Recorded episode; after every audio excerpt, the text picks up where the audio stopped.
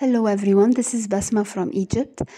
Uh, I'd like to highlight at the beginning of my recording that uh, I've referred to uh, Oxford University book Theory of Knowledge in some sections of my response for integrity reasons, of course. My first question is Is there knowledge that a person or society has a responsibility to acquire or not to acquire?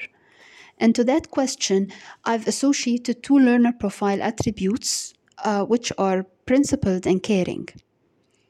For principled, I've associated that with integrity in the way knowledge is produced, shared, and communicated. And for caring, this would be guarding against harm that can result from the application of knowledge. I've also associated that to two optional themes, which are knowledge and language and knowledge and technology. For knowledge and language, the question arises who decides whether language should be censored in films and TV shows and using which criteria? And for knowledge and technology, the question would be do you use different criteria to make ethical decisions in online environments compared to in the physical world? My second question is presented with the belief system of a community of knowers, how can we decide what we personally believe? This question is linked to international mindedness and the concept of perspectives and diversity.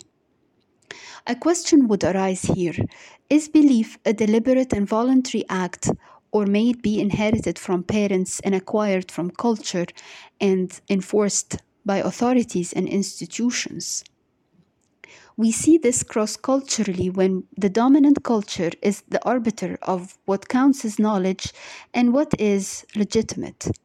Newcomers to this culture may find their perspectives or claims dismissed not only because of their identity, which would be, of course, prejudice, but because others simply have no idea what they're talking about. And here power plays an important role.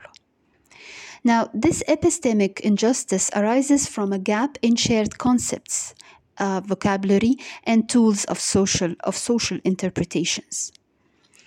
The representation of minorities in mass media plays an important role in this miscommunication. Thank you so much for listening. I hope this has been informative.